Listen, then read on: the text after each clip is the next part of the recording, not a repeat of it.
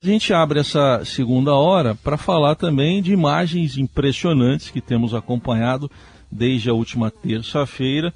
Imagens reveladas pelo novo super telescópio da NASA, o James Webb, que substitui o antigo Hubble.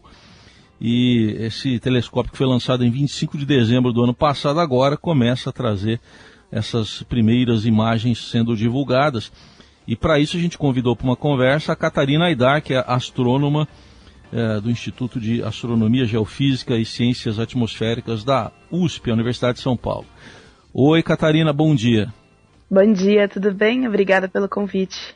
Tudo bem. Bom, inicialmente, para nós leigos, né, queria que você explicasse o que, que estão revelando essas primeiras imagens, hein, Catarina? Essas primeiras imagens, né, a maioria delas são comparações com imagens que a gente tinha do Hubble, né, que é um telescópio complementar, eles observam tipos de luz diferentes mas a gente já pode ver que com o James Webb a gente consegue uma definição muito maior. Então, a gente está podendo ver informações sobre um exoplaneta, que é um planeta que não está no sistema solar, informações sobre o nascimento e a morte de estrelas, e também conseguindo observar galáxias que estavam muito mais distantes do que antes era possível da gente observar. E em relação a Júpiter, tem sido divulgadas tem ima imagens de Júpiter, o que, que elas estão revelando? É, com relação a Júpiter, a gente também vai conseguir observar com muito mais definição o nosso planeta, né? E também conseguir observar é, a composição química e obter mais detalhes das propriedades físicas das luas que orbitam esse grande planeta.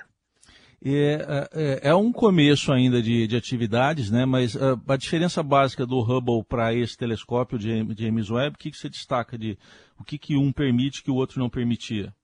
Acho que são duas principais diferenças, assim. A primeira é que o telescópio James Webb, ele é o primeiro de uma nova geração de telescópios. Então, atualmente, ele é o maior espelho que a gente tem fora do planeta Terra, né, em órbita. E a gente sabe desde o Galileu que quanto maior o espelho ou maior a lente, mais definição a gente tem na imagem e, portanto, mais longe a gente consegue olhar. E outra diferença também é que eles operam com frequências de luz diferentes. Então o Hubble, ele observava é, no ótico, que é o tipo de luz que a gente enxerga com nossos olhos humanos, e o James Webb vai observar com infravermelho, que é como se fosse uma luz mais vermelha do que o vermelho, que a gente não enxerga como cor, mas a gente sente como calor, por exemplo. E ao observar em infravermelho, a gente consegue, por exemplo, enxergar através da poeira, que antes isso era um certo empecilho para o Hubble, que nem é para os nossos olhos. Quando tem poeira, a gente não consegue ver o que está atrás. E é nesse sentido que a formação e a morte de estrelas, por exemplo, vai ser muito melhor analisada com o James Webb do que era possível fazer com o Hubble. Uhum. Aquela pergunta básica que, eh, que eh, acho que permeia a humanidade, né? Como surgiu o universo? Será que o telescópio consegue responder? Olha, responder, eu acho que a gente vai continuar com essa pergunta quase que eternamente, porque toda vez que a gente consegue alguma nova informação sobre isso, também vem dezenas de outras perguntas novas. Mas com certeza o James Webb vai permitir que a gente entenda muito melhor como que era o início do nosso universo, né? Então a gente vai poder observar diretamente a formação das primeiras estrelas, das primeiras galáxias, das primeiras estruturas, e a partir disso também a gente entende um pouco melhor como que o universo foi evoluindo e, consequentemente, entende melhor o contexto desse aqui e agora que a gente vive na Terra. Em relação à, à existência de alguma forma de vida em outros planetas, que é outra, outra pergunta clássica né, da humanidade. Sim, e também é uma pergunta que o James Webb está possibilitando que a gente chegue muito mais perto de novas conclusões, porque ele vai ser capaz de observar a atmosfera e principalmente a composição química dessas atmosferas de outros planetas da nossa galáxia. E a gente sabe que aqui na Terra, por exemplo, a nossa atmosfera foi muito alterada pela presença de vida, né? O oxigênio que a gente respira, ele veio de algas que, de certa forma, permitiram que a vida saísse de dentro dos oceanos e, para não falar assim, de gás metano, das questões até de aquecimento global, etc. Mas a gente sabe que então tem várias moléculas que são características da vida como a gente conhece aqui e a gente vai poder observar se essas moléculas também estão presentes em atmosferas de outros planetas, podendo ser Bom, um indício de vida. É, o, dá para se falar então, uh, Catarina, que é, é, uma nova era aí para esses estudos todos envolvendo astronomia, outras ciências, física, biologia. É, como é que você define esse momento que a gente está iniciando agora?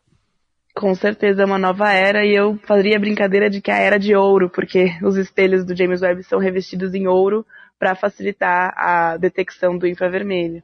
E é isso, assim, as imagens mostram como a gente está conseguindo ver muito melhor, com muito mais precisão e definição o nosso universo, e isso vai permitir tanto que a gente entenda melhor certas coisas que a gente já conhece, certos tipos de astro, como que a gente observa pela primeira vez algumas coisas que a gente se pergunta, né? Os exemplos que você citou são acho que os mais interessantes, assim, né? Como que surgiu o universo? Será que tem vida fora né, do planeta Terra? Então a gente vai estar cada vez mais próximo de ter respostas nesse sentido.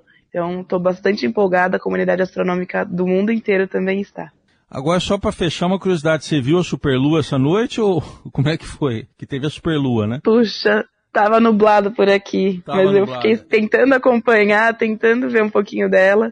Algumas, eu participo de um projeto de levar ciências para meninas de 14 a 17 anos do, do Brasil inteiro. E algumas delas me mandaram fotos que ficaram super contentes de ver a lua cheia.